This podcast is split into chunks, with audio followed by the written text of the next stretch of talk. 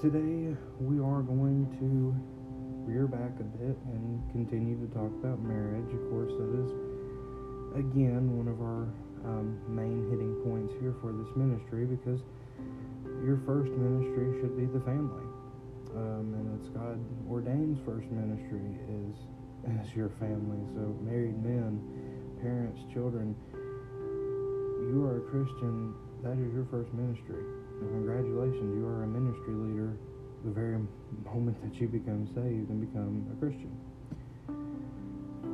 So before we get started in this lesson, which I am taking a lot of my lesson notes from the book called Counseling Through Your Bible Handbook by June Hunt, I would recommend that everybody check this book out. And if not, if it's a bit hard for you to understand, that's okay. It does go into very much detail. Granted, I have the gift of exhortation, so I have 100% belief uh, that God uh, helps me get through material such as this, like a hot knife through butter. Um, and that is of no boasting of myself, but I give every bit of that glory to God um, because this stuff is very hard to understand. Um, however, God gives me the uh, the intellect, for lack of better words, to be able to break this down. So before we get started, I actually just want to say, you know, I've always known and I realized um, that marriage and the family structure has been an issue for ages. However, it seems that in the past, well, my entire lifetime, that it it has become almost of an epidemic. No, not almost.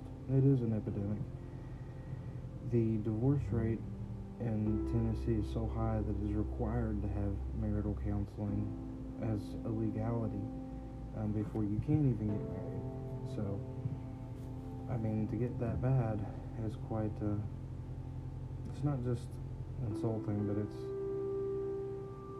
it's kind of embarrassing, you know, to, to believe that marriage is, uh, divorce is so rampant that not only is do you have to sign a legal contract, but as part to sign that legal contract, you have to literally be taught how to be married to somebody.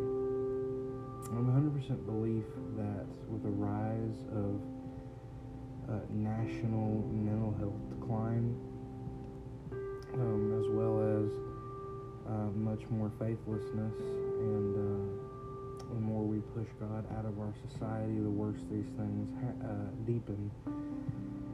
But it had, it had recently struck me that um, even me being a divorcee myself, how close to home marital conflict and issues really hit.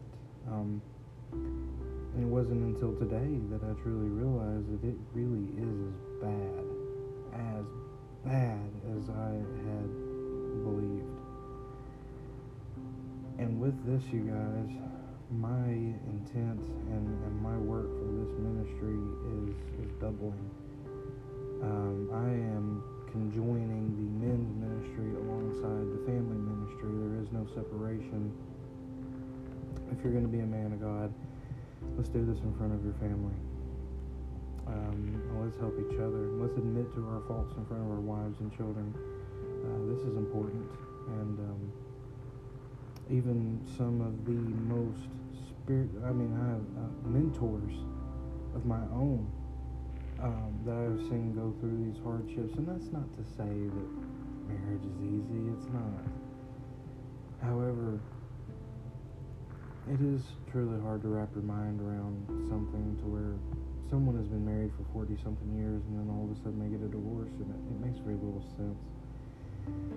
Uh, people do change. Um, however, changes can be made for good so long as that motive continues to be Jesus. Um, so long as we have Christ, no matter how much we change, so long as we don't walk away from Him and become abusive, um, warmongering fools, um, which, if we're following Jesus' way, guaranteed not to happen. Um, if we do, if we do this the right way and continue to do this the right way, then granted, our marriages can really be something to behold. Uh, so, God's pattern for marriage is rather simple, and it was established at the beginning.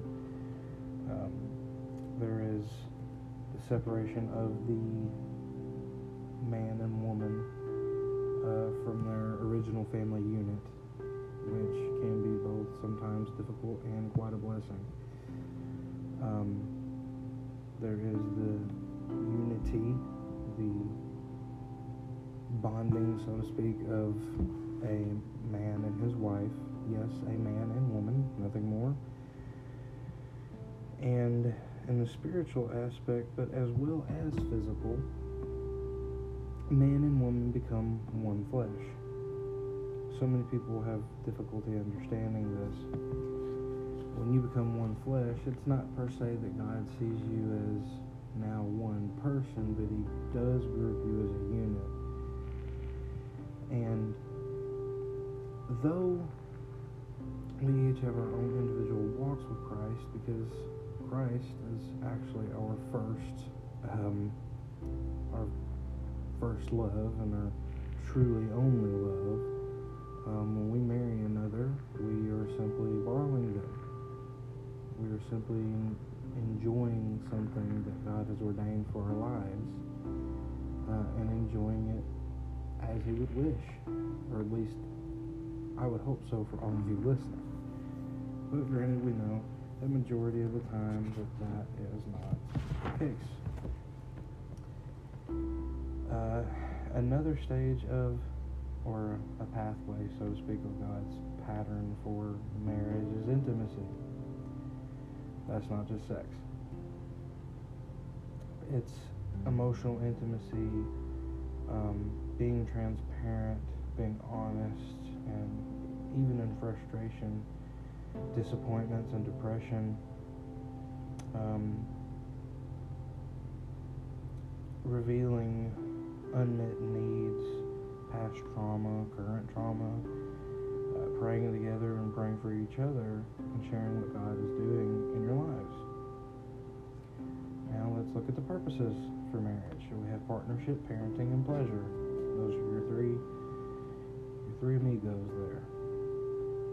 Better way I could have said it, but this was being recorded live, and I can't stop it. So, so three amigos. We're gonna roll with it. So partnership obviously, um, being alone is never fun. Even though we have God by our side, we are never to forsake being amongst other Christians. One of those other Christians should very much be your spouse. Um, another purpose in marriage is to be fruitful, and it is to bless the world with children and, and parent them and raise them and, and bring them up in the word of the Lord. And of course, pleasure. It's uh, quite a special gift uh, to you and your spouse. Um, it will cause you to have self control, to be able to serve one another. Um, and, and quite frankly, God made us right in all the right places. And we should be able to freely enjoy that um, through God's blessing. Marriage is, is a part of that blessing. And so when we look at these these very very basic foundational building blocks, there are other things that that are mixed in be- between the cement. But God is a chiseler. And chiseling is hard work. Sometimes more breaks off than what you intended. Oftentimes the rock isn't wet enough or the tool needs a little bit of sharpening, but God makes everything perfect in His time. However, we have issues in marriage, and, and this isn't a, well, if you didn't do this right, then you're obviously going to have issues. No, you're going to mess up, buddy. You're going to screw up. and it's coming for you. And if it ain't today, my friend, it's probably tomorrow. But it isn't the mess ups that break a marriage, it's the character that each of us have. Not just towards one another, but in our walk in Christ. A real immature Christian compared to a mature Christian, those divorce rates are much higher compared to the mature. Now, that's not always true. Um, for even the mature can can fall and fail in their marriage just as much as an immature can. However, the mature understands more of the, the theo- theology of it and more of the um, more of those cement pieces in between the basic building blocks. And though it seems that we have our basic building blocks when we get married and we take our first step into the fray of domestic bliss, we still will find ourselves failing, even though it's a very, very basic concept. And the reason why it's so difficult is because we are sinful creatures in nature. We've made a vow as sinful creatures to never be selfish, but always be sacrificial. We promise to be there, right there with each other, no matter the hardship, no matter the pain, no matter how rich, no matter how poor.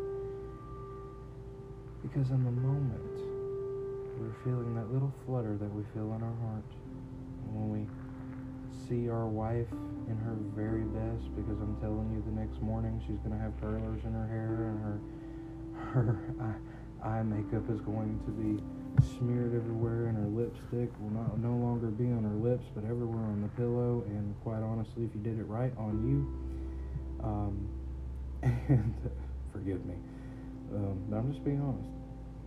Um, and you too will look like a mess. So we're we're very much enjoying that day where she looks like she's something out of a fantasy tale, uh, and quite quite some way it is such a fantasy because all of that glamour and gold and jewelry and dangly this is and that it's it's it doesn't it's not enough to cover up the sin. It's not enough to cover up the selfish desire that we have in our hearts. Now after hearing me say all this you're like i don't want to get married and that's not the way to look at it the point is is that marriage is ordained by God, correct? And therefore it must reflect God in its behavior.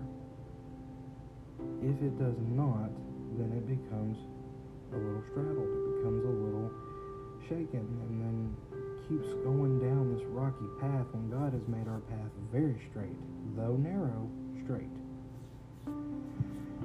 Sometimes we end up falling off the carriage and then whether it's the wife driving or the husband, the wife usually ends up back in the carriage, back and forth right over their husband as they fell off. And I said that as a joke, but I'm also very, very serious because men and women are made differently, and, and it would seem that oftentimes in today's culture, with our society and things like that, that women do tend to gain much of an upper advantage over men which is quite not necessarily strange, but remember we're supposed to be fair, and this is today is the pinnacle of humanity and um, social structure and things like that, which obviously isn't true. But men are also not held to necessarily a standard of responsibility either. Um, so both men and women are held to a standard of it's okay to be irresponsible. Um, but whatever the woman decides to do, the man is going to have to pay for it. Now, biblically, that is a there is a bit of truth to that. Um, but I, I digress. Um, my my whole point in that is we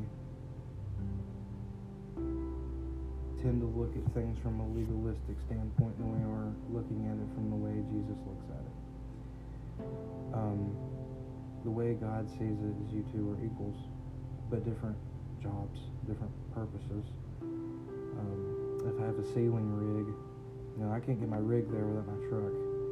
I can't seal the driveway if I don't have the proper chemicals and materials in order to do it. I can't do anything if I don't have the, the man labor to do it. Marriage is often in the same way. Now, if you don't remember me talking a long time ago about a wedge, there is a wedge between a man and a woman. But that wedge isn't a wedge to be used for separation, but instead be used as a bridge. We are all stubborn. We have a great fear of rejection. Um, we're always defensive of our actions because we feel that when we do them, we're justified, and even when we regret them uh, later on, we have too much pride to admit that we were wrong. Nobody is perfect. And one of the biggest marriage killers is apathy which in a sense is not displaying any type of love making, no affection, not even uh, recognition of your presence. It happens so much because we get so caught into daily life that that we're focused on what we're doing on our own, let alone whether our family's involved or not.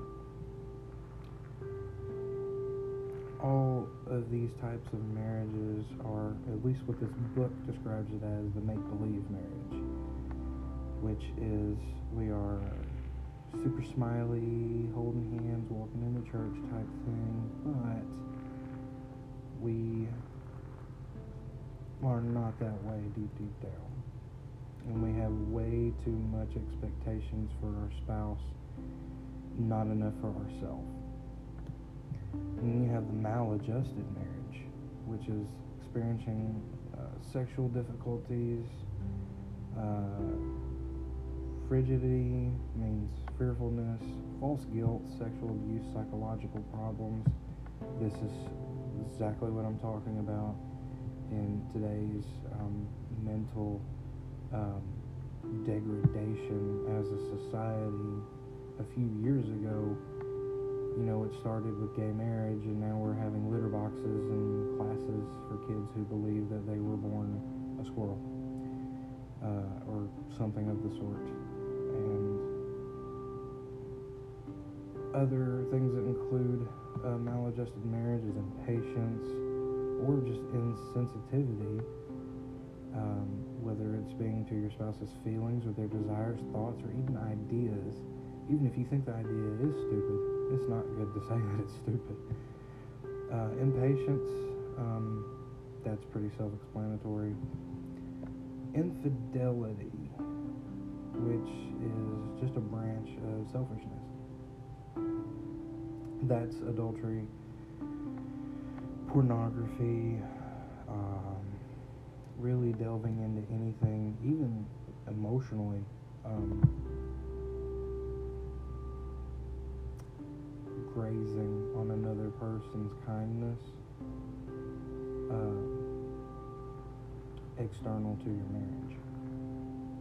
And then you have uh, fatigue, uh, which is a, in today's society another huge, huge landmark um, in a maladjusted marriage and one that's steadily failing. And it's because of busyness uh, as well as being more committed to everything else other than your wife, family, and Jesus.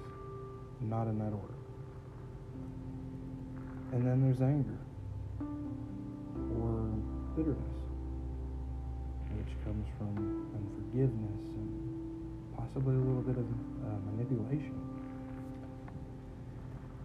Maladjusted marriages, and I'm reading here through the books strict definition, which I apologize for the clear pauses. I've got a lot of um, heartburn tonight. Maladjusted marriages fail to experience the unique expression of physical oneness. As an act of love, God's design is that both partners yield their bodies to one another. True sexual fulfillment comes through seeking to provide pleasure to the other.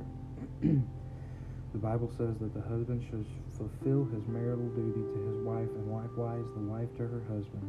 The wife's body does not belong to her alone. Boom, people stop reading right there and get mad and close their Bible.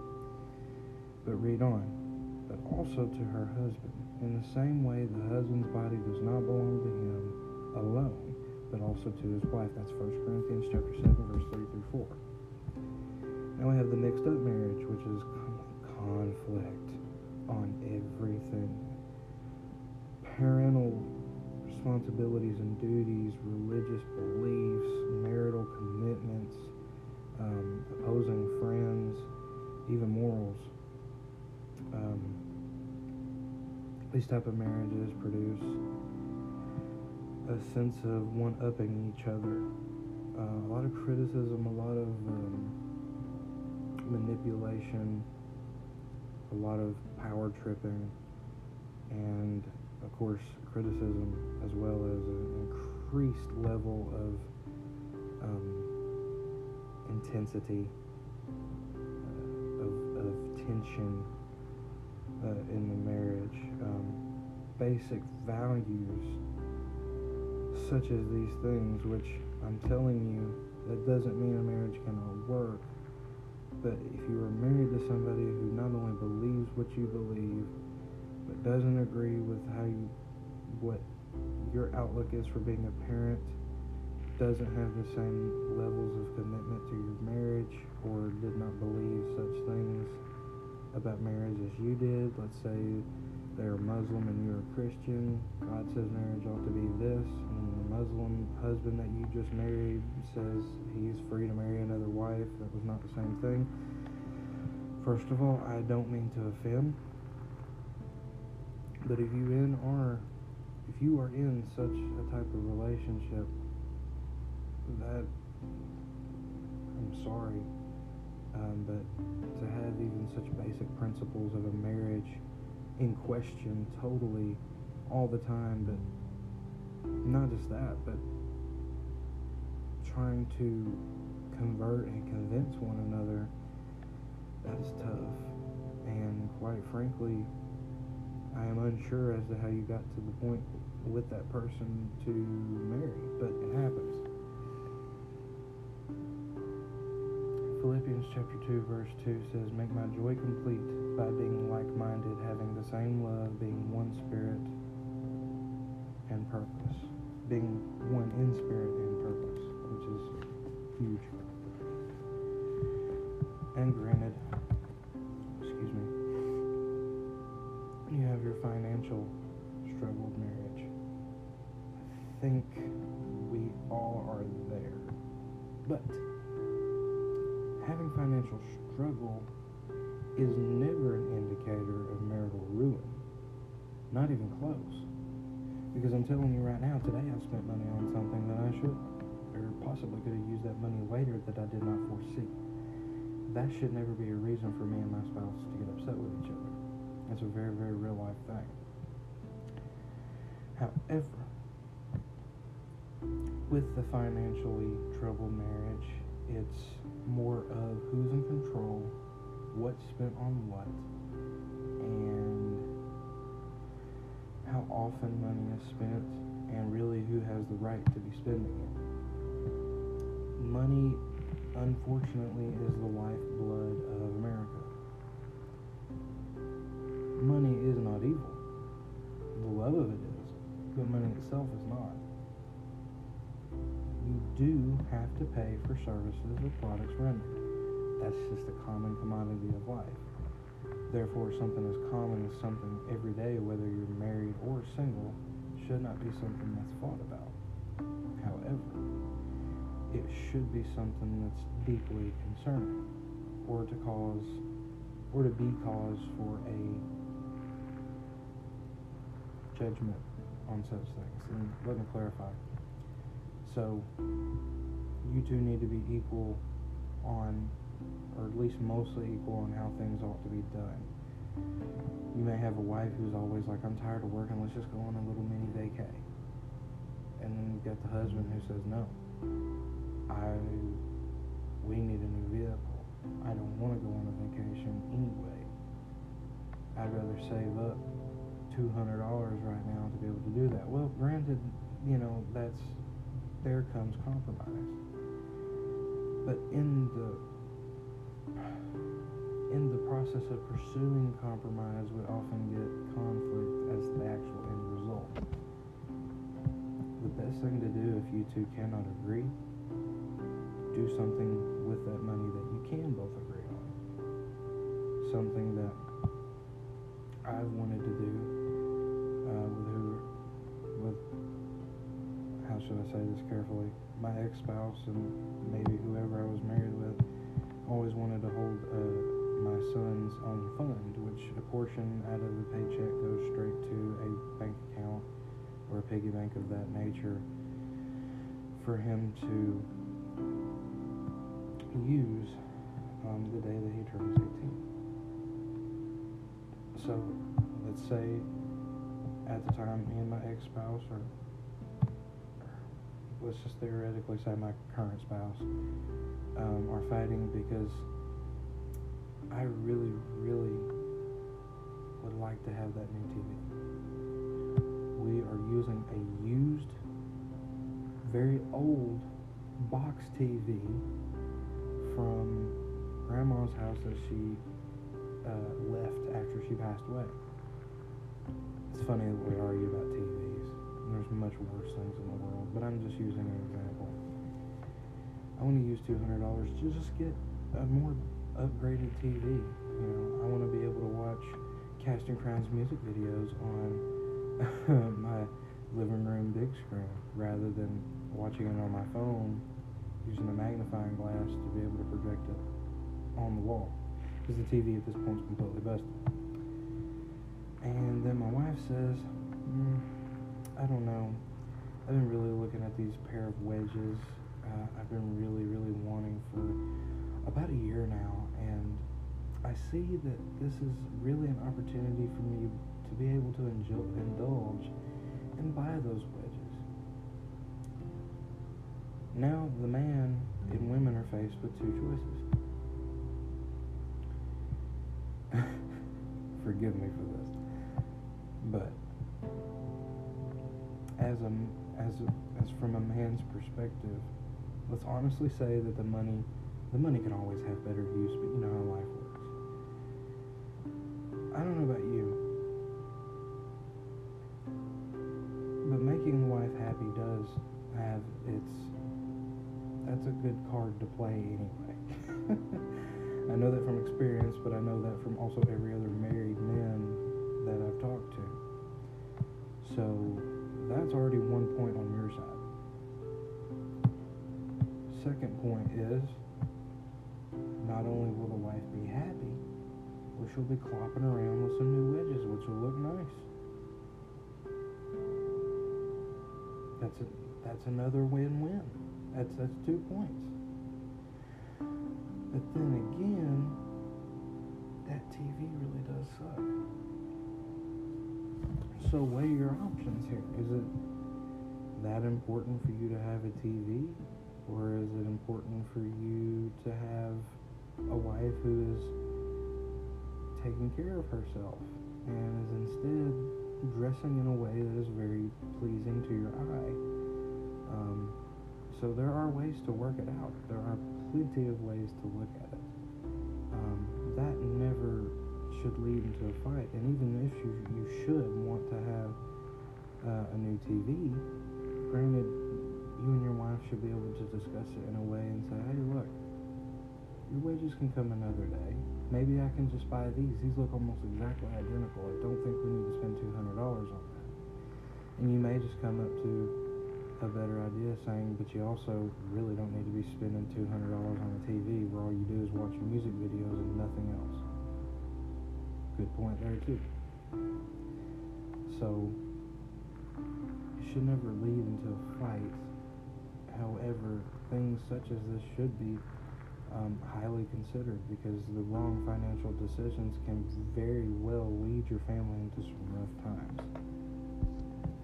Enough on the finances. now we have a, a misaligned marriage. Now this is for more of the definite Christian spouse, the the um, looking at more of the cement type things. Now, granted, the building blocks was to be a parent, uh, for unity between man and woman, and for sexual pleasure. Okay, there's your building blocks. Three little Lego blocks. Just put those in your brain. Well, God don't deal with Legos, even though Legos can be hard to pull apart sometimes. Whatever God builds, He's not going to build it with just Legos, but He's going to put cement and glue, super glue, and everything else in between there because that's how God is. But a misaligned marriage could be failure of of the wife or the husband, such as being financially financially responsible, making good decisions, um, seeking to solve problems rather than ignoring them, uh, being attentive to his kids, um, to his wife's desires and needs, and being a spiritual leader in general. Um, maybe the wife is a very brute of a woman. Maybe she throws her weight around and is yappy and just doesn't stop. always trying to control her husband and, and always being involved in one upping him and being the woman and him being the puppy dog kind of thing. Women these days enjoy things such as that because it's, common in our culture. Um, sometimes our wives withdraw from us sexually, emotionally, God made a man sexually uh, apt so that he comes to his wife. And in that moment, they can both share an emotional and, and physical time. Um, and one of the biggest ones, sarcasm and being bitter and holding grudges.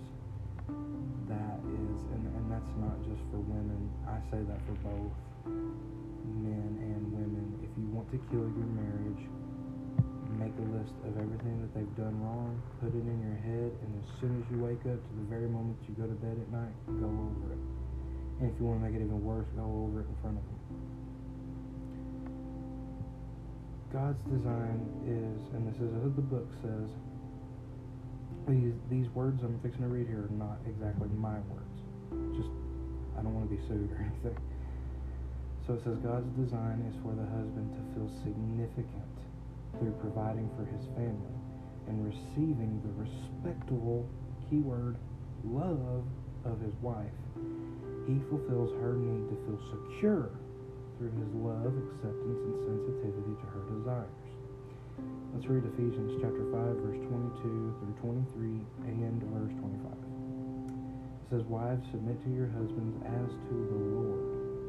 For the husband is the head of the wife, as Christ is the head of the church, his body, of which he is the Savior. Husbands, love your wives just as Christ loved the church and gave himself up for her. Guys, this is so important. It is a self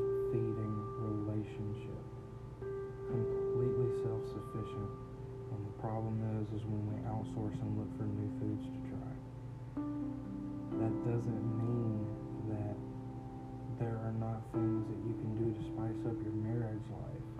There are not things that you can do, such as go to a vacation to the Bahamas and realize that your wife looks prettier in a sundress by the palm tree rather than she does there in Mon- uh, Montana. Montana. Yeah. Whatever. Massachusetts. Whatever you want. Uh, next to a bunch of geese in a frozen pond. Um, even simple things like that, and you re- really realize how beautiful my wife is. Um, when that that sand is just glaring on her skin and etc. And I'm not kidding, y'all are laughing at me right now, but, but realizations like that do happen. One day your wife comes home with a new hairstyle, and you look at her and you say, "That's going to be um, your new thing." Granted, you're not can't just control her like that, but you get what I'm saying.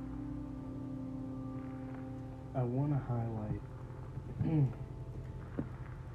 the word significant for a man. What is man's greatest desire? Is to prove himself.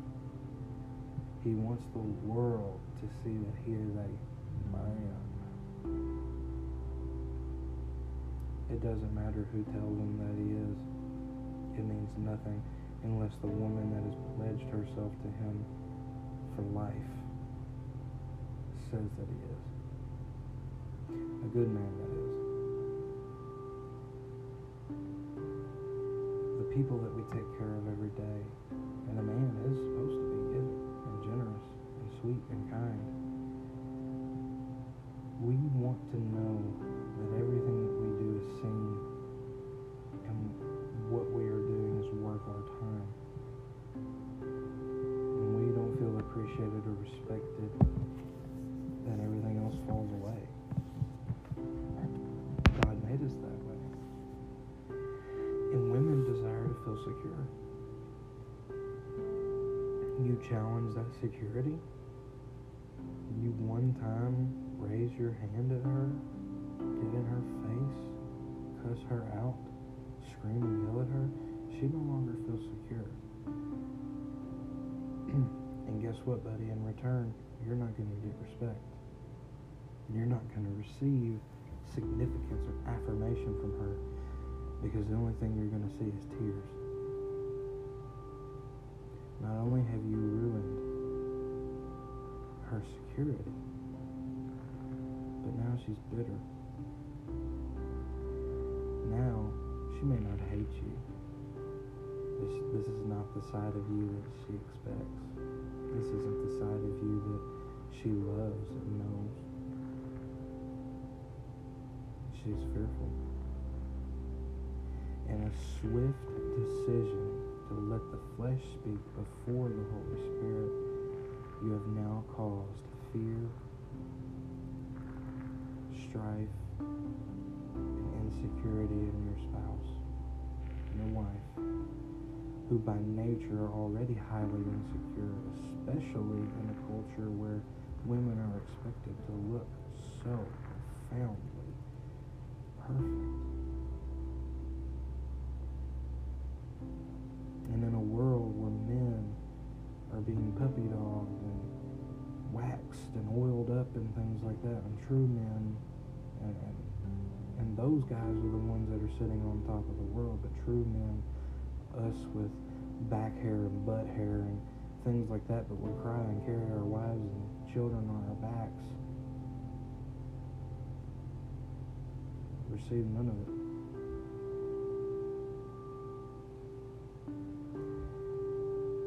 And I don't mean that as if we shouldn't take pride in our appearance because we definitely should. We need to be like not be a disgusting pig for our spouse. But that's beside besides the point. What the world says a man is, what the world says a woman is, is not what God says a woman is. It's not what God says a man is. Man isn't judged by how he looks. He isn't, he's only judged by his behavior and his dedication to God. And his God should be his wife first, and then his wife. When when woman's God, when Jesus is ahead of woman's heart, he is her husband first, and then it is her fleshly husband. Does that make sense? So if Jesus, God, the creator of all things, and the one who ordained your marriage, gives you the tools and the, the manual of how to do it right, it would make complete and total sense to come to the creator of that product rather than go to somebody who claims that they have a hobby. There's no greater expert than the developer, publisher, and creator of something.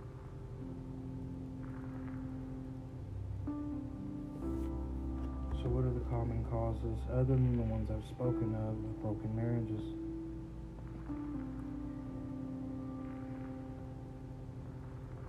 We have unrealistic expectations. And we believe as as the book writes here, many enter marriage expecting personal payoffs. Hebrews chapter 12, verse 15 states that see to it that no bitter root grows up to cause trouble and defile many. So, what does that mean? Uh, we expect, expect marriage will always provide everything that we require, whether it's 100% acceptance and love, um, rescue from present circumstances, financial security. Um, no more loneliness, opportunity to change a mate's behavior. But when these unrealistic expectations are unfulfilled, many spouses say life is too short to live like this. We'll both be happier apart. This was not a marriage made in heaven. Uh, we should have never married. I've tried everything. Our situation is hopeless. You'll never change. Everybody's getting divorced. Marriage doesn't matter anymore. I've even said that myself, you guys. Um, it's better for the children if I leave to protect them from the arguing. I'll never be happy here, but I'll try to stay until the children are grown. Instead of living with unrealistic expectations regarding the things that you do not have, be grateful for God for what you do have. Uh, First Thessalonians, this, sorry guys, I have a bit of a stutter. First Thessalonians chapter 5 verse 18 says, Give thanks in all circumstances, for this is God's will for you in Christ Jesus. So, what unique longings do husbands and wives have? Now I'm actually reading this part directly from the book. Says, although everyone has three God-given inner needs for love, significance, and security, God designed the husband to have a greater need for significance while the wife is uniquely created with a deeper need of security. A crucial element in the marriage relationship is becoming aware of your partner's desires and learning to meet them creatively.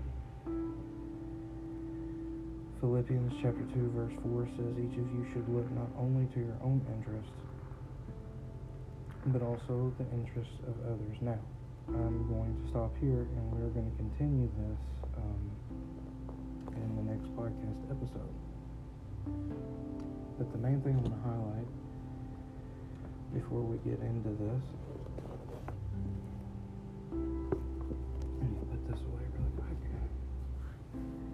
is the fact that some of us even may have unique needs, ones that are not particularly listed or going to be listed here. Um, in this next podcast. Some of those needs will be handicap needs. And for those who struggle with significant mental decline, those needs are going to be a lot higher than somebody who's fairly healthy all the way around. Some of us have certain personality quirks that we have to uh, to work around. Sometimes the husband is very explorative and the wife is not so much. Um, sometimes the husband is not very emotional to begin with, but a woman needs that emotion. And so it's a constant work in progress but a necessary work in progress for him to change to be better than that. So, we all do have our own quirks and our own issues that we all have to work out with fear and uh, long suffering, which is to say patience. There's so much to life, sometimes it can be overbearing. But if we can just focus for a moment on the basics, build life up. And if you have to do it every day, so be it. But the moment you wake up, just think about kissing your wife first thing every day. Not about what clothes you want to wear or whatever. I understand you have to prepare for the workday. But even your job is temporary.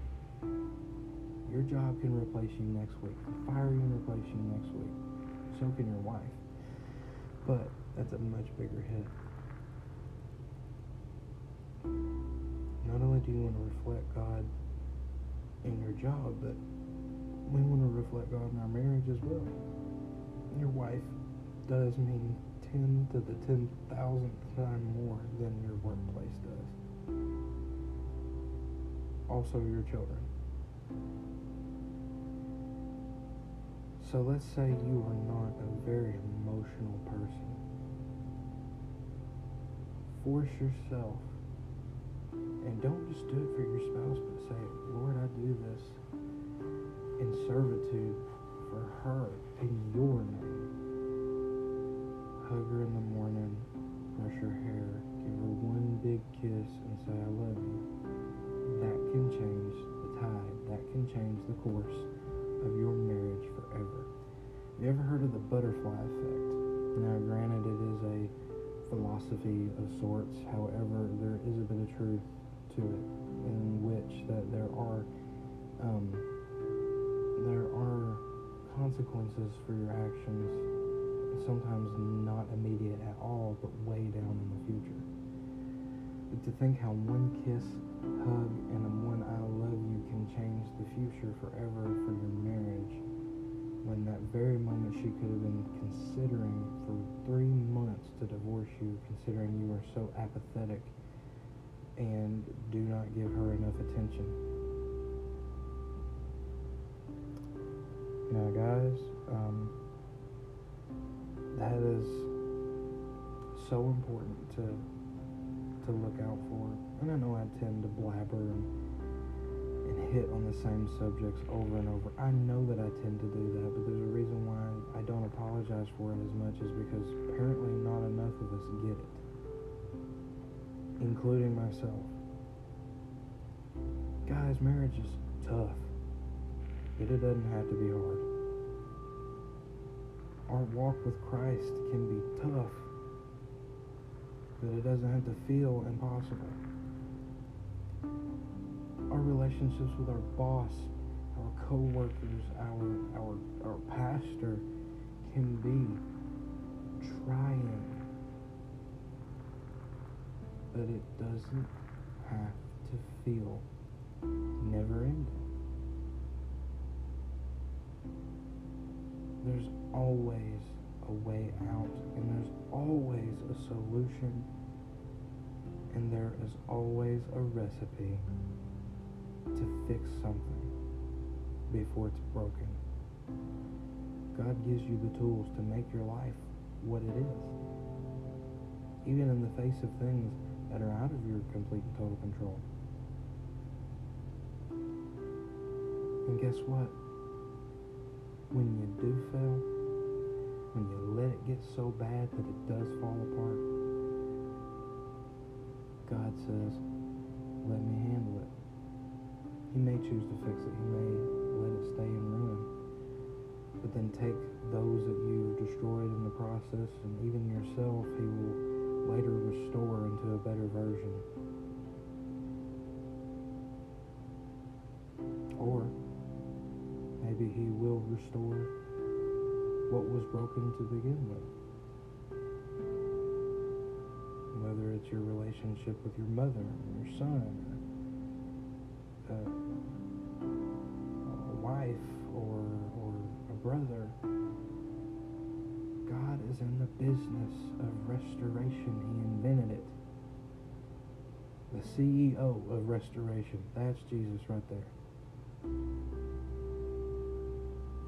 He will teach you restoration, not by snapping his fingers and fixing the problem, but it takes action on one or both parties to say, look, destruction, evil isn't the answer to evil. You don't repay evil with evil. One act of good can cover a multitude of sins. That one kiss and one I love you means 10,000 times more than your short temperedness or the time that you got upset because your wife got blueberry syrup instead of maple syrup, and by goodness, you just couldn't eat the daggum waffles. And you hurt her feelings. So, guys, pray about it. Reach out to me. I will pray with you. We've got to, got to, got to get this fixed. As a community, as the community of Paris, Tennessee. We've got to do better. Every person I've met is divorced at least twice. That's not to say that they're a failure, but guys, from the first marriage, God said, here's the tools. From the second marriage, God said, here's the tools. We can do this. And the reason we can is because He can alone we can't. As soon as we get that through our thick skulls, mine included, not only will life in the midst of unending chaos will you find peace, but you will also find joy. And that joy comes from serving God serving others in Jesus' name whether that's rubbing your wife's feet after a long day of work or your husband has a sore throat so you get him a, a lozenge. It's the simple things. So with that, you guys, I pray and I hope with all my heart that those who have listened have truly learned something today. Uh, please stay tuned for the next episode. I promise you it'll be worth it. I promise, I promise. Sometimes I know I can be hard to listen to, but if you bear with me, there's so much to be learned here. God would not give it to me and not put it on my heart to speak if it did not have any fruit to bear. With that being said, I love each and every one of you that is listening. If you are not a part of the men's group, it is actually now formed into men slash family group. It's going to be together um, and we meet at 6.30 at Sweet Jordan's every uh, last Monday of the month. So I just, um, I wanted to invite those maybe who are listening and aren't a part of it, please give it a try. Slowly growing, very slowly, but indeed we are growing, and I know God's got big plans. So. I'll be praying for you. I'll be praying for the ministry. Pray for the ministry yourself. If those of you that are listening are involved in the ministry, please pray for me. Um, life has been rather crazy, uh, so I would appreciate your prayers. Uh, I hope everyone has a wonderful day, morning, night, whenever you're listening to this, and I will see you in the next episode.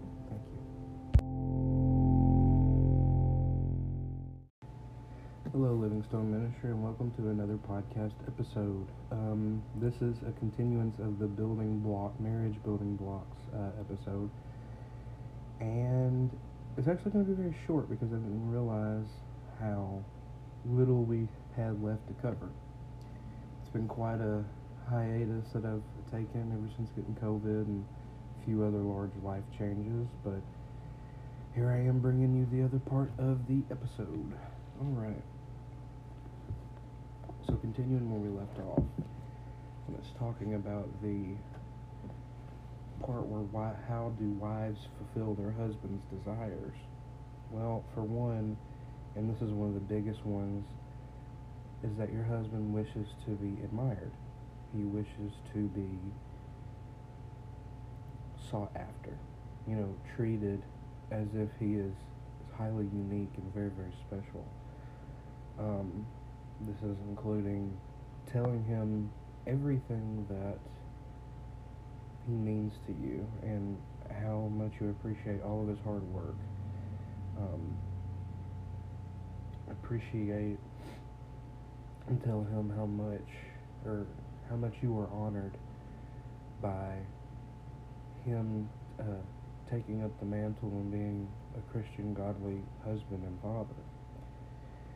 Um, another one of those building blocks is being able to create a peaceful home atmosphere, which is maintain grace in not only the way you behave, but in the way that you create an environment around the home.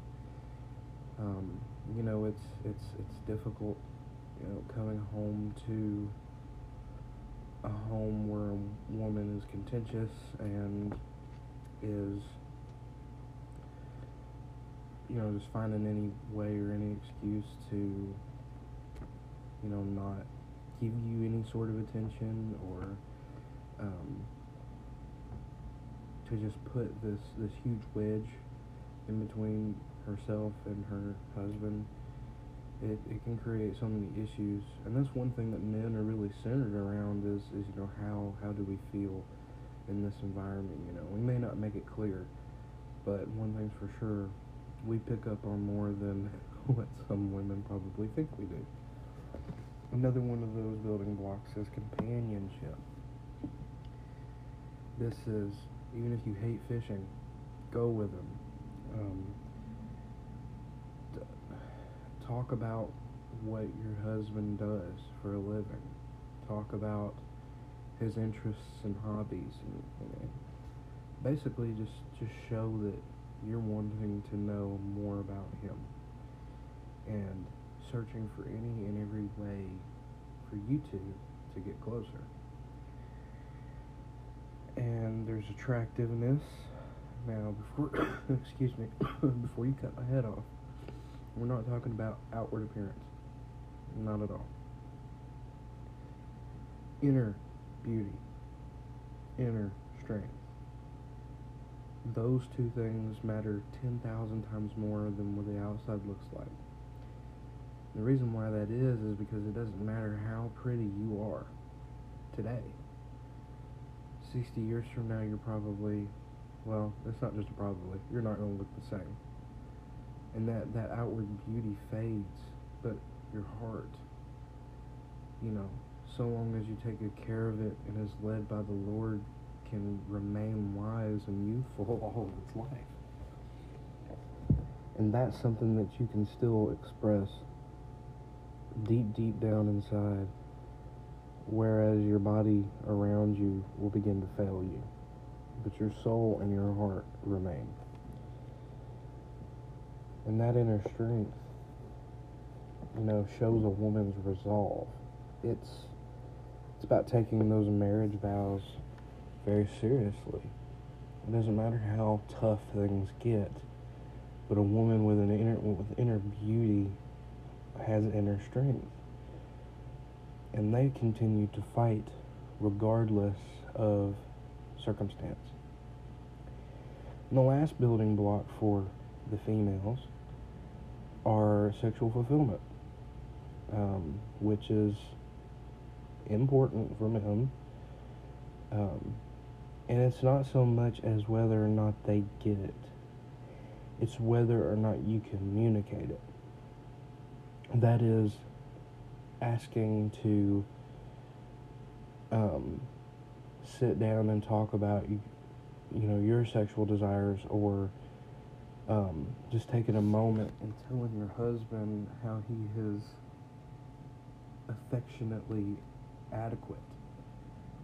These matter more to men, or at least good men anyway, than the initial act itself. Is they want to know that they're doing a good job to please you. So I have an, a um, scripture reference for each of those um, main points. For admiration, we go to Proverbs chapter 31, verse 23. For domestic support, there's Proverbs chapter 31, verse 27. For companionship, Mark 10, verse 8. Attractiveness, inner beauty, Proverbs chapter 31, verse 25. Sexual fulfillment, 1 Corinthians chapter 7, verse 4 through 5. Now we're going to talk about the husband's part of it. Number one, and this is a big one for women affection. Hugs, kisses, flowers, gifts, chocolates, especially chocolate. Tell her how much you mean to her. Take time out of the day while she's running around doing chores and wrap your arms around her and lay your head on her shoulder and just say, First of all, I'll take care of the rest of this. You take the you take the night off. And I just want to say I, I appreciate how much you do for this family and how much I love you. And then give her like I don't know, some Russell Stovers or something like that. I mean, that's that is how it, it works and however you express that is is how you should should do it. I mean, of course, appeal to her love language. You know, maybe she's not big on gifts. Maybe she's more of a um, touchy feely type person. Well, advocate for that. Switch up your your usual um, actions and how you do that. And then we have communication, which is listening, not just listening to hear, but listening to learn, listening to listen. Um, that takes you putting down your book or your phone or whatnot and leaning in and looking into her eyes and going, uh huh, yep. And even if you don't understand, don't tell her that you don't understand and you would like for her to help make it easier for you to understand. That shows that you're listening. It's listening with that concern and that interest in what's going on. But whilst you're listening, say, you know what, that's what I really like about you. You know, that's the way you think. You know, that's that's a wonderful trait. Compliment her even as you're listening. Um, give her positive character traits attention. And especially, here's here's the payoff to that. Not that that should be your first concern, but the payoff for that is the more people learn about the good things that they do and their good qualities and how much their family appreciates it, the more a that they're not going to feel upset with themselves, but two, the more that they are going to work on those qualities and the more that they are going to therefore improve and display those qualities more. Your third point is honesty. That's total truthfulness, even if it is painful. It's sharing true thoughts, feelings, and desires. Plain and simple. And then you have your fourth one, which is financial security we as men do shoulder the financial responsibility. And one of the most important things that we can do for our spouses and our children is setting and preparing a budget plan for the future. You want to be able to make sure that, you know, you may not make very much money at all. But if you have something, at least something to help out after you die, that shows that you really do care about your family even if it's just a family heirloom that is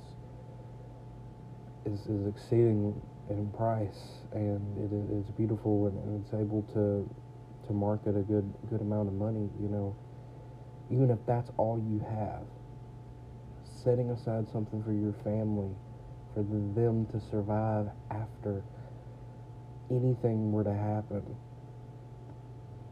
that shows great consideration for your family and your children, your well, your wife and children in general. Last but not least, commitment. I feel that you know this is something that shouldn't be as much of an issue as it is, but apparently it is. When it comes to commitment, that isn't just you know hanging around your wife that's just not about staying with her. But commitment is the same thing that you uh, pronounce to her whenever you marry her. And she to you, of course. But it's making her your highest earthly priority. Commitment is saying, I will think about you. I will work for you. I will do whatever it takes to make you happy. I will do whatever it takes to make you feel fulfilled. And it, and it's as simple as that. It's not just about not cheating. It's not just about, you know, oh, I'm committed to you because I stay married to you. That should be good enough. It's not. You know, I could tell somebody that I love them every single day, and that can only go so far. But if I bully them or, you know, I say I love them, but then again, I don't take any time out of my day or week to even express that love. Because you know, actions do mean more than words. Then that I love you is sorely going to turn into something where you're like, yeah, mm-hmm, I know you do. And we don't want it to turn into that. The both of you should never lose their commitment. It is a promise. It is to your mate and your marriage. And it is so much more than romantic love. That covenant that you make isn't just before witnesses and each other, but it's before God too. Hosea chapter 2 verse 19 says, I will betroth you to me forever. I will betroth you in righteousness and justice, in love and compassion. That, that's that's God to us. Well, more so to the Israelites, but still, we are God's bride. And think for a moment how much God loves us. And not only what he did do, but what he continues to do for us today. In everything that is in his word, his giant book of love letters. Excuse me. then that there, though being human, it's difficult for us to accomplish being that perfect. It still nevertheless should be a goal to be the best that we can be. And that's the key. Waking up every morning saying, I don't feel 100%, and boy, I sure am mad at him, or I sure am mad at her today. But I tell you this, despite how I feel, I should be able, at the end of the day, to get on both of my knees and wash his feet. Or I should be able to, you know, grab her as I'm coming in the door after work and give her a kiss, even though I don't feel it. It's the action and consideration because that there is the love that lasts. That love is which exists for those couples who've been together for 70 years. The ones that you see on Facebook and TikTok all the time. So, if you want a marriage that lasts truly till death do you part, learn to love less with your feelings and learn to love more with knowledge in what God teaches us to do. Because hanging up on that cross wasn't a wonderful feeling in the least. But he still did it because he knew that it would save us. Because he knew his purpose of being there was the whole purpose that he came was to die for us.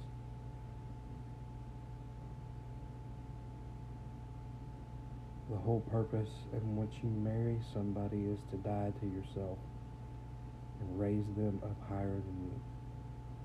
If that's something that you have yet to realize or grasp, do yourself, your spouse, and your future children a favor. Walk away from marriage until you can get that part figured out your scripture references for how husbands fill their wife's desires. For affection, we have Song of Solomon, chapter 1, verse 2, and chapter 2, verse 6. For communication, we have Ephesians chapter 4, verse 29. For honesty, Proverbs chapter 24, verse 26. For financial security, it'd be 1 Timothy chapter 5, verse 8 And lastly, commitment, which is Hebrews chapter 13, verse 4. I really appreciate all of your guys' support as always. I thank you so much for even taking the time to um, listen to this podcast and, and, and give me a chance to, to to do what God has called me to do. And I will see you guys in the next episode. Thank you. Welcome everybody Living Stone Ministry. Uh, today I've come with a actually very special episode, uh, and I pray and hope that this is going to be a continual thing, and my my friend here Michael doesn't, you know, find excuses and things like that not to show up. Of course, I'm just kidding. Today we're out here sitting in his yard and talking about Jesus, talking about wives and marriage and things like that, and uh, we figured it'd be an amazing thing to share with you guys. Have a little bit of intimate conversation with two Christian brothers outside of a church setting. Granted, right now as we speak and sit, we are the church. With that being said, let's get started. Hopefully, the audio quality is well enough. Ugh. So, anyway, talking about wives and whatnot, uh, yeah, what would be without them, but what would our wives be without us? You know, it's what would we be without Jesus? This is true. We'd be lost. But as you said, um, the reflection.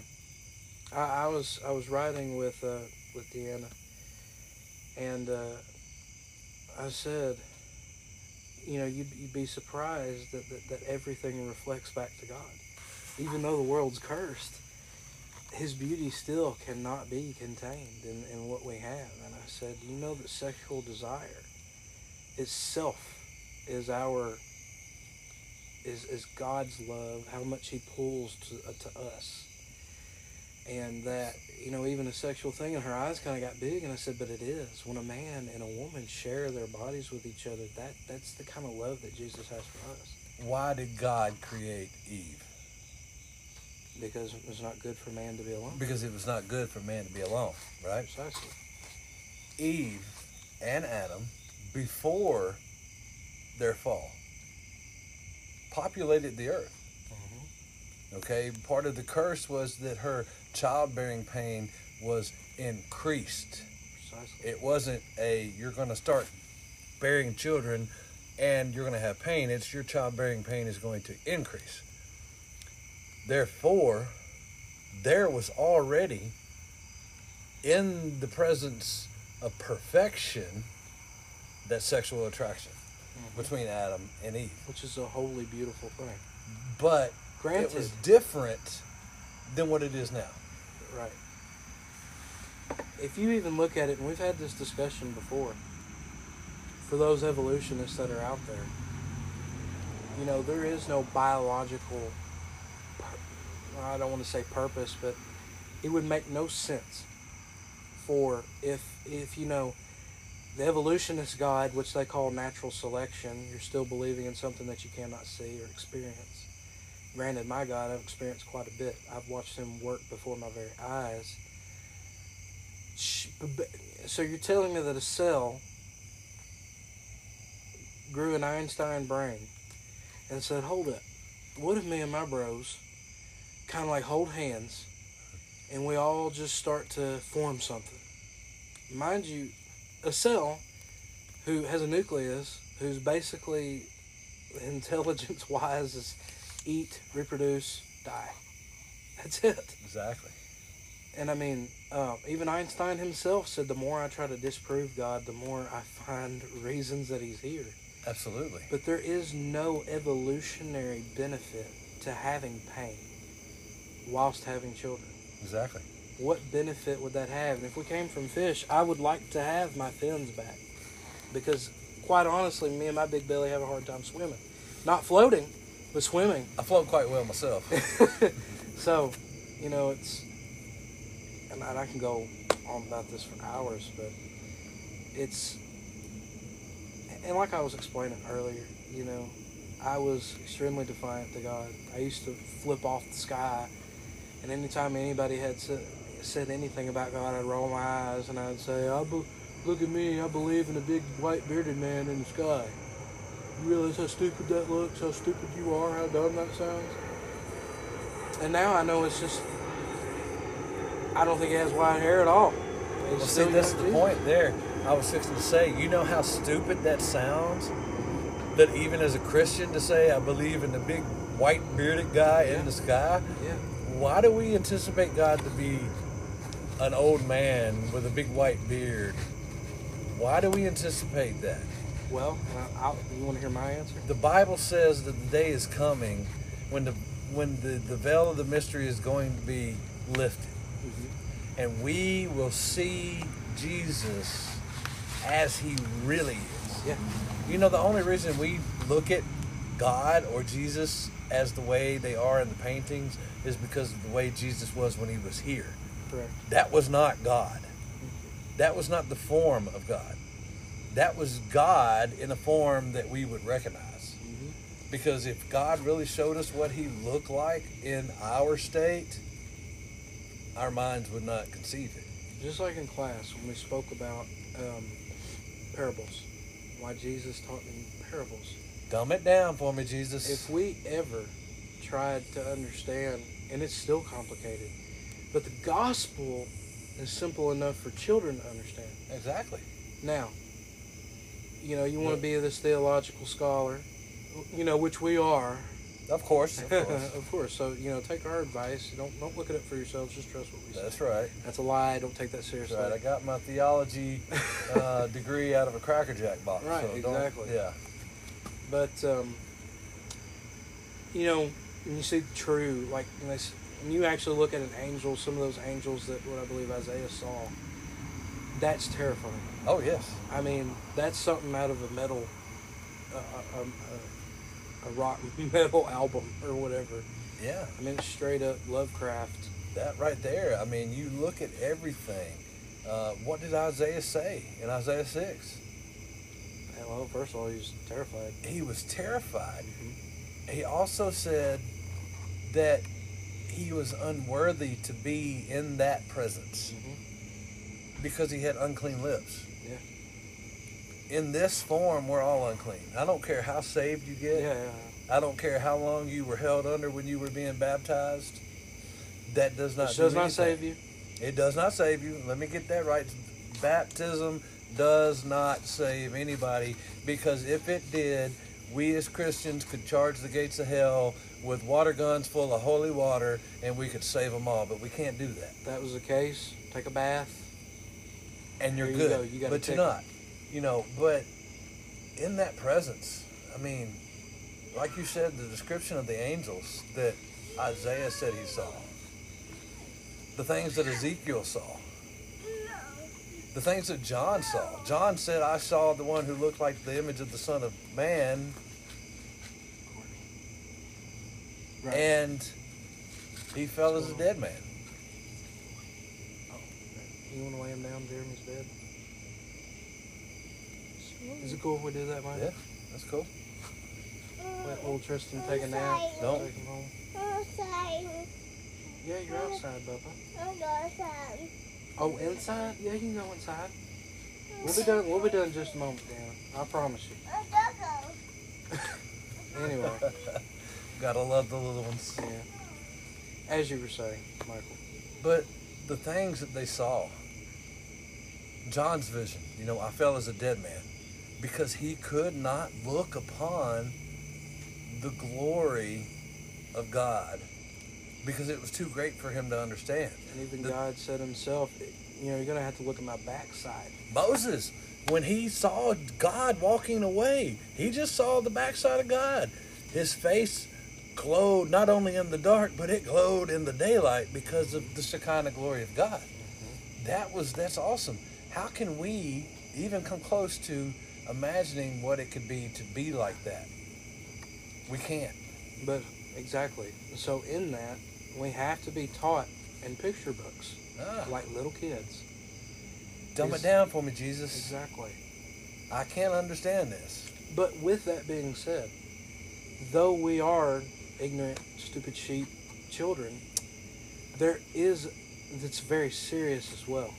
It's like a picture book on, on how to survive a Bigfoot attack. You know, it's like it's like you know, it, it may be dumbed down for us but it's also everything that matters. I mean, Michael, demons know who we belong to and they know our name. That's right. Who was it? What was it? Help me try to remember. I believe the disciples were watching a Pharisee try to cast out a demon. And he couldn't do it, even though he copied the disciples exact same way. And the demon popped out, and he said, you know, with his with his Coca Cola in hand, he goes, "I don't know you. I know him." Exactly. and so, it's that's astounding. I mean, yeah, the, the demons, you know, when Jesus goes to cast out the demon, the demons call him by name. Jesus, what have you to do with us? And even ask for mercy if you could believe it. Give us mercy. Send us into this this herd of swine. Anything, just don't cast us out completely. We know you can. We know who you are. We know what you're capable of. Just let us go and we'll leave everything alone right here. I mean, think about that. But the whole faith thing. Mm-hmm. Jesus said, Let the little children come to me. They said that we have to accept him with the faith of a child. It's funny that God knows how ignorant we are and how fleeting we are. Talking about hevel Ah, and uh, grasping at the smoke. hevel, hevel, everything is hevel. And uh, not only does it dumb it down, but he also understands how weak our faith is, even when we think it's strong. Exactly. Even at that first point of salvation, I'm sure you remember how close you felt to God. So close you felt like if you just pushed your lips out, He'd kiss you. Absolutely, man. I was bursting. Yeah, I mean, I I, couldn't was, hold it back. I was crying. I felt like I could spit holiness. I couldn't wait to get up off just- my yeah. knees so that I could go tell everybody that I knew hmm who I had just found. And then the sun went down. You woke up the next day, Exactly. and Just you like that. realized, yeah. And the and it's and it's and it's hard to imagine because there's days where I've prayed so fervently, as the Bible says us to do, that I was sweating, crying, my face. I was eating carpet. Yeah. I- had carpet and dog hair stuck to my tongue. Yeah. I was praying for mercy, and that was one of those times where I was severely addicted to pornography Yeah. at Mhm. the time, since that's what we were talking about before this. Right. And I asked for God to take that feeling away from me. And for a day, He did. And then I woke up the next morning. There it is, my phone laying there. And I got this funny little idea. You know, a lot of people say too, the devil made me do it. That's not true. That's not true at all. Now- the devil can't make us do anything. Now the truth is, does he whisper in our ear? Absolutely. Do, But whose choice is it to listen? Uh huh. It's a, it's ours. It's ours. We have that responsibility. And as Paul says, there's a battle going on within me at all times. You know, Paul, the father, basically of the New Testament, We do not battle flesh and blood. but of principalities and higher powers. That's right. And uh, and that's that's places like the White House, Oh yeah. Catholic Church, pastors, Absolutely.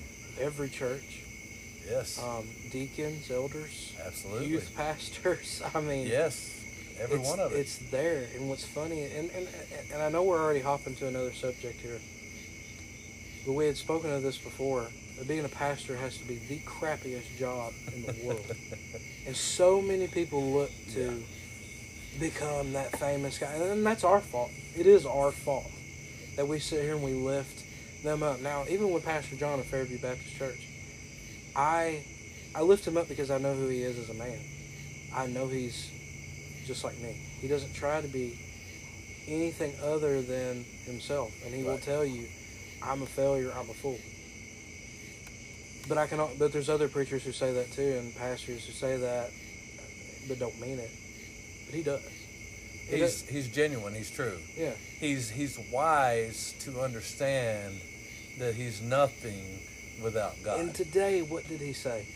He said, I'm sitting here and I'm like talking to these people. And this, I'm preaching to the choir Yeah, because he says I get frustrated and these people are like, "You're stupid. Listen to me." exactly. And then he goes home, yes, and then he looks at his life and he goes, "Uh, "I'm stupid too. exactly. I'm a sheep myself." Right. Talking about the blind leading the blind. We see we see a light, but because we are sheep, we kind of something kind of smells good. Something's interesting, so we kind of walk over here and just foolish. Well, I mean, there's the purpose of why we're called sheep. Sheep are not very bright animals. They're very dumb animals. So it's not always a compliment that we're the sheep of the flock, but the point of that is, is that as the sheep, even for the ones who are pastors and ministry leaders and whatever you want to be, Without the shepherd, without the shepherd, you're just a dumb sheep. and you were, and and by the way, you were before that. You were before that way, even before you were saved. Exactly. We were just like the lost We were just. We that were, we cry out to Yeah. before we knew him. I mean, I'm still a sinner, yeah. but I'm a sinner saved by God's grace. hmm The same God's grace that's waiting for each and every one of us. Exactly. And it is it is so important. I think too, and I'm guilty of this myself. When I sin and when I do things I know I should not do, I I almost want to, to purge well not well it's good to want to purge myself but not in a good way. As if you know, I when Satan tempts you to do things and you follow into it, he also doesn't want to let allow you to let it go. Because remember what what was that story you told me years ago when I was first saved and baptized? That God's judgment seat is like a courtroom, Yes. and Jesus being our lawyer, our advocate. Satan does have a purpose Yes. because he says, um, "Your Honor," because he even talks to God. He, you know, he speaks to God. He comes to God himself. Absolutely. And he says, Your Honor, uh, Michael Clark, he does some bad stuff. And then God turns over and Jesus says, Yep, but um, he believed in me. That's right. I died for him. It's okay, Dad. I've got him. I'm sure that courtroom, the day that there's a Christian in there, it's, it's over so quick. I'm Oh, sure by the time it starts and Jesus walks in, court adjourned. I mean, you know, I think about that way. But in the same sense, I something that I, that I taught on before was that that purging flame. Do you remember where in the Bible, though I cannot remember for the life of me, where it says, you know, Jesus is the foundation, it's what you have. It doesn't go away. But what you choose to build on top of that, doing good works for Him or bad works for the flesh. See, the flesh is that of wood and hay. And, Right. uh, think of the, okay, think of the, what was it, the three little biggies? Yeah. And the wolf comes and blows it down. Yeah. Well, that's what God does to us. Exactly. Until you decide to make a house out of brick. It's all hevel. Exactly. It's all vanity. Exactly. It's a vapor. It's a smoke. Anything that we can put our worldly faith in is fleeting. And but that- in the end, it's all burned up. It's all burned away. And the only thing left in the end are the few, and I mean few, because no matter what we do good for God, mm-hmm. nine times out of ten, we have that intention in our own to bring us something good on our part. It's not always just for God. And so that very few things that are left are the things that we've actually done Mhm. for his kingdom. Yeah, But everything else is is it gets burnt up. it's burnt up. It's literally not even turned to ash, but it's, it's vaporized. Yes. Like a, I think of a, for those of you who don't understand that word, um, vaporization. It's like it's like throwing hot water in cold weather. I mean, it's by the time when you throw it out, it it's it's up. It's a it's a mirage. Exactly. It's not there. We see it. We it's almost like we can we can physically sink our teeth into it, but it's not there. Um, talking about that consuming flame, that both consumes part of a saved Christian, but completely consumes that of one who's unsaved. Yes. Now, I still believe, and granted, not this is I. I don't say God says this, but being still having that burned away can't exactly feel like a good feeling. Now, part of me feels like it's a weight being taken off of you, as if your clothes were wet and heavy. Somebody ripped them off of you, and you can walk just a little faster Yeah. part of me feels that it can be that way, but be, with God's eyes being nothing but a pure consuming flame, that sin in you that's being Yeah. burned away It hurts. has to hurt. It does because because that sin is something that is a part of us. It's not something that just we grab on the side here and there and then put it back when we're done. That sin is an integrated part into us. You know, it's just like the old story of the the chisel and the sin. Mm-hmm. You know that we give God the hammer, we give God the chisel, and if we allow Him, He slowly begins to chisel that sin out of our out of our life to mold us and make us into the masterpiece that He's wanted us to be. Any masterpiece, look at the Taj Mahal, look at the the paintings of Michelangelo, takes patience takes patience. and time. But even in that, he sweat. He had to engineer ways for him to get up there and paint. And can you imagine painting, like hanging that far from the ceiling and just, oh well, painting? Yes. You know, I, I couldn't be, I couldn't relax enough to do it. no, And when it comes to, like, the, you seen the statue of David? mm-hmm. That they got the veins in the hands, man. mm-hmm. How with a chisel? Something that when you hit it with a hammer, it chips. It explodes. It's like a pickaxe. That's why it's the best tool for breaking Exactly. stone. Because that such a high impact in one small area creates a, a ripple effect. and therefore, the only one ever to pull off such a feat is the master sculptor. And But do not even- forget, Michael, that, that our God is what? A very skilled um, handyman. Indeed. Uh-huh. What do you, and here's something for for those people. And I'm not saying that space is not an ever expanding thing. However, the universe has been measured. God measured it with His tape roller and Yes. said, "Yeah, it's good to me." So it's measured. That tells me that there we are in a bubble. That though God is expansive and, and beyond space, beyond time, beyond everything, Beyond everything. everything, Yes. um, it's where everything still has a measure because it's material, it's physical. Yeah. But God, what do they call it, metaphysical, Om- Yeah. or something like that. Yeah. He's you can touch him, but you can't at the same time. Exactly. I can hold Jesus' hand right now, and he and he say, "Feel me." It's like who was it? To Peter? No, no, no, no. Thomas. Thomas. He said, "Look, Doubting put your, Thomas. put your finger, touch me. I'm here." I mean, Jesus, if you say it's you, I, I want to need evidence. I'm going to need those uh, those scars. I'm going to need to see those scars. I'm going to need to feel those. Oh, ye of little faith.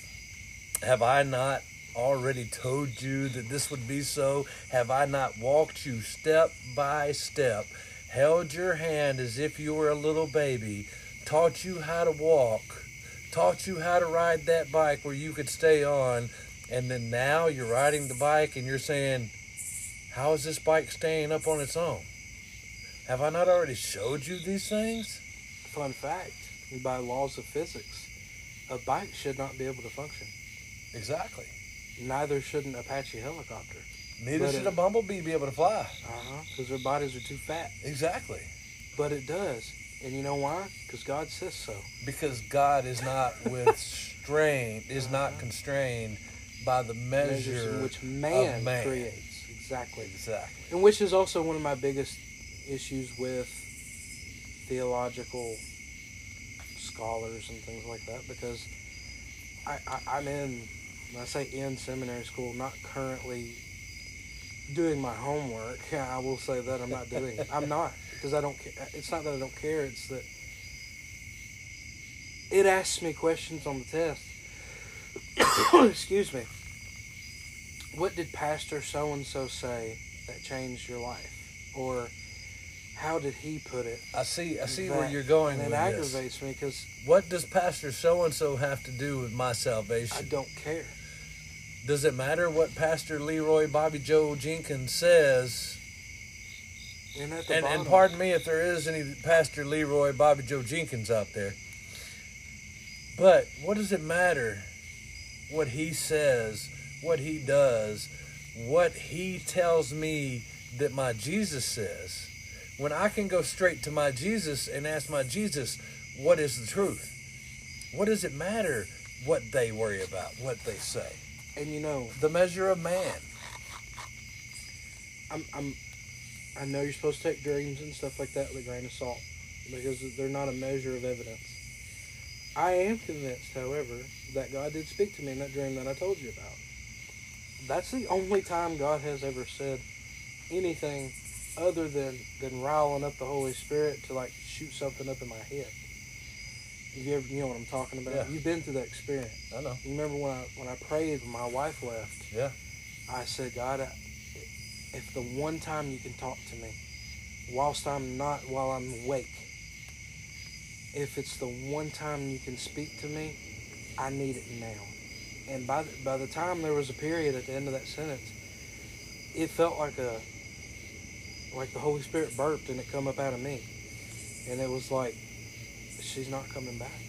Right. She's lost. She's gone. But you know, that, that, that's funny that you bring that up though about the, the God speaking to us.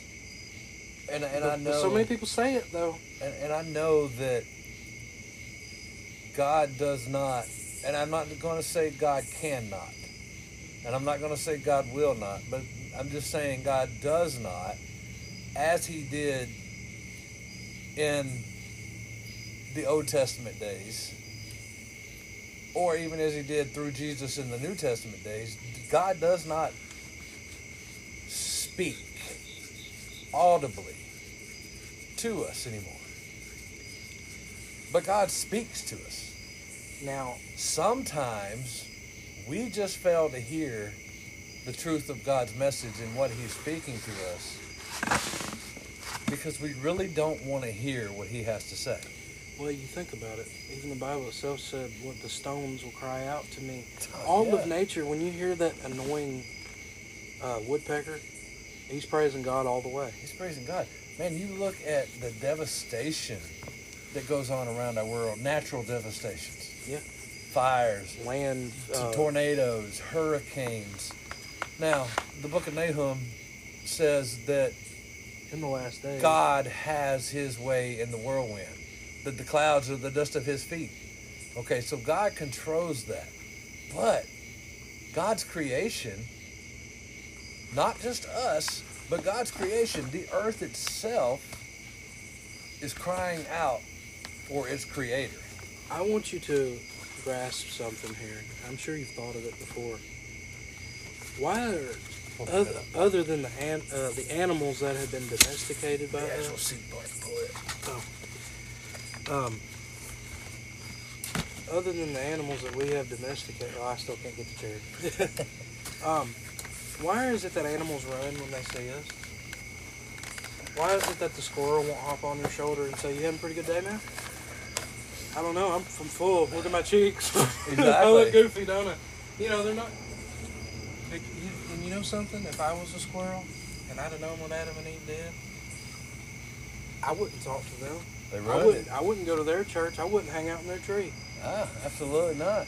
And so that's why the snake strikes. That's why the lion will chew our head off. It's why there's a system. Even think about it, Michael. If, if there's no creator, if there is no designer, director, the swamps clean our water systems naturally. salt water, and then it goes to fresh water in the deltas, and it breaks it up, and guess what? It feeds the coral reefs. People, these evolutionists, well, the ecosystem, that's a mutual relationship, and that's a, that kind of relationship. Why do they have relationships? Why does the clownfish hang around a barracuda? Why does the why does the suckerfish, who is prey for the shark, if it should come near its jaw, latch onto the shark and catch a free meal every now and then? Right. they're they're surviving too. I mean, the thing Right. is, is that we have, and I say we it wasn't my direct action, but I am a son of Adam and Eve, Absolutely. and because of that, and the Bible says itself, because of that, we are born wretched, and that's it. You know, um, oh, we talked about one time how there's some really ugly animals, Oh yeah. some Yeah. nasty ones that hang out at the bottom of the ocean. Right. I want, I, we talked about this before. Earth was beautiful. It even talks about, you know, there was a, a mist, a haze over the entire Earth, and the, the air was perfect temperature. The the you know, there was no need. There was no need. Go explore, have fun, subdue the Earth. I've made it for you. Absolutely. That's what God said. Have fun. Of your seven, eight, nine hundred years that you're going to live here, Yeah. have fun. Enjoy. Take and eat of anything that you wish. Just not of that tree. Just not that one. Now. Just not that one. Now, can you believe? You see, we want to get mad at Adam and Eve, right? We do. And I am. Why? We're no different. exactly. We're no different. God says you can have everything in me. But hold on. God knew from the foundations of earth my name and what I would be called. That's right. So God gave us a choice because of love and free will to Oh. govern ourselves. There's that word. That free, Free will, will. word. I use it. I, I, I, I try to say preordained or ordained or predestined to do so. I, I've I've had a few people laugh and gawk at me over that, and I'm like, well, it's true. And they're like, are you some kind of Calvinist? No, I don't associate with some man's idea Exactly. of what how God works. However, I do agree with what what he says that he very well obviously has learned from scriptural study. I mean, I hear that a lot. How can we actually have free will if God has already predestined and already pre knows who's going to accept him? Think about this as a relationship between a father and its child. If you knew your child was going to do something horrific, Uh-huh. would you love him anyway or would you stop loving him because you know what i can't love you no more son because i know that you're going to do this down the road so i don't love you anymore No. we always have that love and that's the same thing with god god knows that we are going to screw up god knows that we are going to lose it and totally mess up his perfection Yeah. but he loves us anyway There's some pe- there's some people who believe that they can affect God's plan, as we learned today in church, and that's not true. But let me tell you something. Talking about that, it's almost like a simulated uh, free will, so to speak. It's because we have the power. I have the power right now to take all my clothes off and go run in the woods, no please don't and God's not going to, you know, God's not going to stop me from doing it. I mean, it's the Holy Spirit's going to say, "Wouldn't recommend it, buddy," but I could do it right now. But the point is, God still knew I was going to do it. That still means He's in control. exactly And you know, it's. It, I, I had somebody say something. I'm trying to remember. He said, "If that's the case, then Jesus did not die for all." I said, "No, He did." But He also knew that there would be those who will accept and those who will not. And He says, "Well, that's not fair because God's creating people who aren't going to believe." I said, "You're not listening to me." no it's it's offered. But he Right. still knows at the end of the day who will accept and who will not. It's up to that person, but at the same time, God knows that there will not be a day where they will come to God. if I take a twenty dollar bill and lay it down in front of me with a sign that says free, take it. There's going to be somebody walk by that's going to look at it and not take it. There's going to be many that come by that, oh yeah, let me take that. But then, if they take it and I look at them and say, you know what, I changed my mind. I, I want that back. No. Then it's no longer a free gift. But there's still going to be somebody, many somebodies that come along and say, you know what? No, I'm not going to take that because there's a catch. Mm-hmm. And I'm going to let you know right now when God offers you this free gift, There's There is a consequences. There is a catch. the catch is that now You will be changed. you have to accept a level of accountability for yourself. But it is not just that. What does God also tell us? Oh, granted, yeah, your salvation's good and free, and I died for you, but by the way, you become a target. Mm. For I did not come to bring peace, but division, Ah, like a sword. division. Sword separates things in a, in a very, very abrupt and violent way. Very much so. Um, God can whip people out of the, uh, the temple. I'm sure He could slash some things too. See, our God, the thing is, though, is that people say, well, God kills people and it causes famine and stuff. It's not a very good and kind God.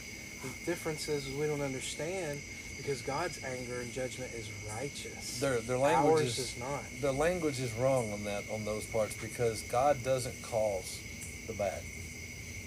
God has never caused anything bad. Do you notice how, God Ev- allows. uh, yes, but how every time it's a consequence? Every time there's a reason. What was it, Joseph? And here's the thing God also causes us to be wise. He's not going to give us all the answers, but He says, um, in about seven, there's going to be about seven months coming up, Joseph. Um, which, by the way, Pharaoh's going to basically let you take his spot, but that's besides the point. Right. Um, there's gonna be seven months of famine, and then he walks away.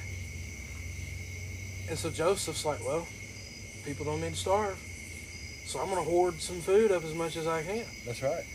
But that's that's a godly thing too. Some people want to lay catatonic and l- make God tie their shoes for them and walk them down the hall and up the steps and down the steps. But here's the thing: what did even what Pastor John said? God is too good of a God and too loving to leave you in the state that you are. Exactly. As a baby Christian, I needed milk from the teat. Like I wish I had a, a just a. I'm gonna say this, probably regret it. Just like some wise Christian, just covered in other Christians, just leeching it up. You know, I wish I could do it, and I kind of did that to you. to You you did that a lot. I mean, what was it? I always told you that you needed to put the bottle back in your mouth and quit Yeah. trying to chew on the steak. Yeah, and I, I paid mean- for it too. That that as a as a newborn babe, you know, the new Christian desires the milk of the word. You have to understand, and, and that's one of the problems with the world today is people don't understand. They try to jump to the end and act like they know what happened in the front and the beginning, because you have to understand. You have to get the milk, the essential, the core of God's message, before you can break out into eschatology and and, and all the other ologies that are in the religion stuff divination. and and because all that's good and all that's great but none of that matters if you don't understand the core principle that god come to die God came For you. He died. He rose, and He's coming back. absolutely brother absolutely That's it's that easy. absolutely That's easy, and that in itself is so convicting in itself. Word. Why you want to tell me we have an evil God? Why would He Himself, for the choice that He already knew from the beginning of time, mind you, a lot of people don't understand the angel of the Lord in the Old Testament is Jesus. You know the man who, the angel who wrestled. What was his name? Israel. jacob yep Jacob. Well, his his name was later changed to Israel. yep israel Who do you think that was? hmm Who do you think wrestled?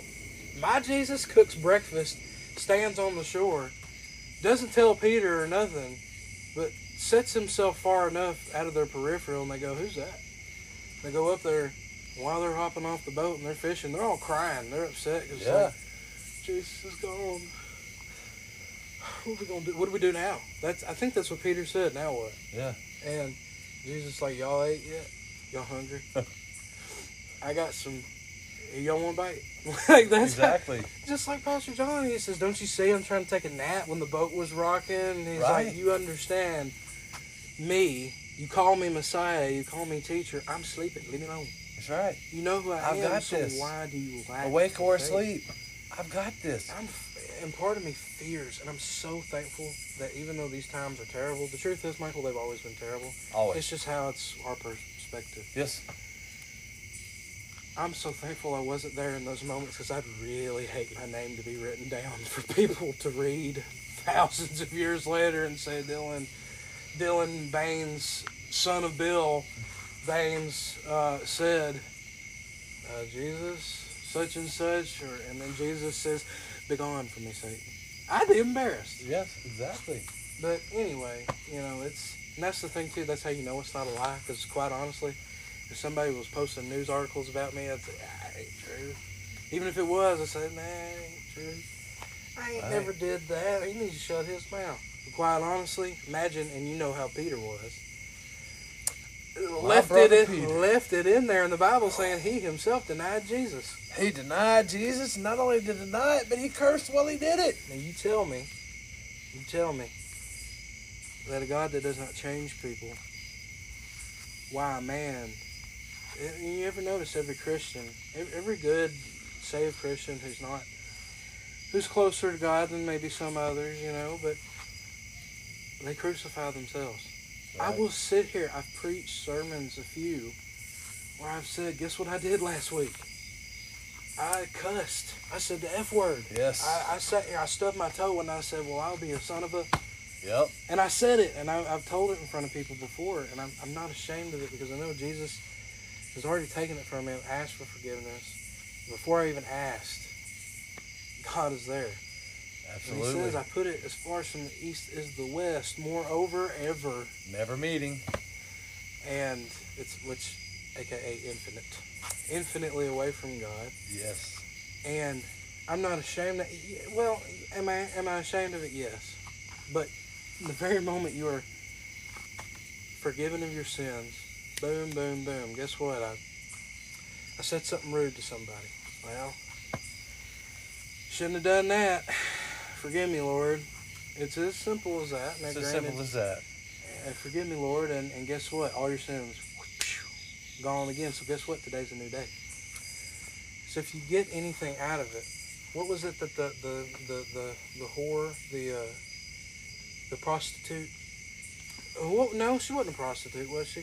She was a woman at the well, but she had multiple husbands. The woman at the well, she was divorced five times. oh, correct. She was divorced five Sorry. times, you know, because a lot of people get this misconception that, you know, if you're not perfect and if you've been married and you're divorced and you're married and divorced and you you're married can't and serve divorced, God you can't serve God. If you've been, if you are ever, at- in your point, ever been addicted to anything, you can't serve God. Mm-hmm. If I mean, David, the man after God's own heart, was an adulteress, adulterer. But what did Jesus say? Abram, what was he? Abram, a pimp daddy, had wives Man, he was- sub wives. Noah. What was Noah? Yeah, what was Noah? He was like I was in my past. Dude got drunk. He was an alky, Yeah, A big time. yeah. Noah would wake up just to drink. Yep. But guess what? God calls not the ones who are already pre-qualified. But he qualifies. For we know that all things work together for the good to those who are called according to His will. His will, Mhm. His purpose, not ours. It has nothing to do with Where us. was it written that it even says that, that God benefits from the sinner? That God benefits from a Christian who is saved who sins? Because it's another thing he has to forgive and it glorifies his name. Exactly. Now, it doesn't mean, well, if that's the case, I'm going to go on a sinning rampage today. Praise the Lord. That's right. No. I've got my get out of hell free card. But it shows that either way, God still got you. God's got it. And you know, Michael, that and Pastor John showed this to me. I was upset because I was concerned about my son after the divorce and things that she was teaching him and whatnot. Which I don't mean to speak ugly of her publicly, but I'm just telling the truth. You know, God has divorce child insurance. I, I don't have I don't have time today to go over it. Maybe one day we will. But it blew my mind. I was like, "You kidding me?" God protects the children of, of the stupid people who want to get divorced. Yes. I mean, he says, well, granted, though, that child without divorce will have life. I will Yes. give him life. Now, granted, I don't mean, I don't know if that means that those children who are divorced will be saved or will be led to be saved and eventually will accept it. I don't know that, but I do know say that God says I will give them life. Yes. And you know, it's as simple as that. But what did Jesus say to the woman at the well? And that's the key. True repentance isn't saying I'm sorry and then five minutes later doing it again. Repentance is saying and, and sometimes you, there's people for example, we talked about porn. I was I was reading a man's post. He said, I'm not I'm so convicted of porn. He says, I know I have an addiction. He says, and I'll go four months. And I'll be like, yes, absolutely. I'm, thank you, Lord. Praying, man. Getting through it. Thank you. Then he falls. Four months later, and then he falls again. Repentance in itself, and what did Jesus say? Go and sin no more. So, essentially, that repentance and that forgiveness, which goes hand in hand, you have to your goal must to be not to fall to it again. And as the holy spirit the holy spirit will babysit you. As pastor john said, even said today walk your hand and say he'll tell you. Don't touch that. Just like i was telling tristan when we were looking at the horses he was he was going to put his hands on that electric fence. I said Yeah. ah, don't touch it Yep. but guess what he could bust out of that house right now go run to the horses and walk right into it The old, the old burner on the stove. Don't touch that. That's hot. Don't touch that. That's hot. Don't. Oh, I told you. Don't touch that. That's hot. and you saw him today he rolled his eyes at me Exactly. I tried mean, to hug him. And We're no different when it comes to, to what Jesus tells You're- us. You're absolutely right. You know, we're no different. But with that being said, it's getting late. This is now going on for 46 minutes, if you could believe it. I got to get the kid home. And this has been wonderful, Michael. Yes. Uh, hopefully, something, granted, with the exception of the um, commonplace disaster or tragedy that seems to happen quite often. You know, something to get in the way that, you know, I, I do believe Satan does those things and his demons will sit there and roll a boulder in front of the path. Brother, if I didn't have some kind of tragedy going on, I would begin to worry because I would think that Satan wasn't worried with me no more. Yeah.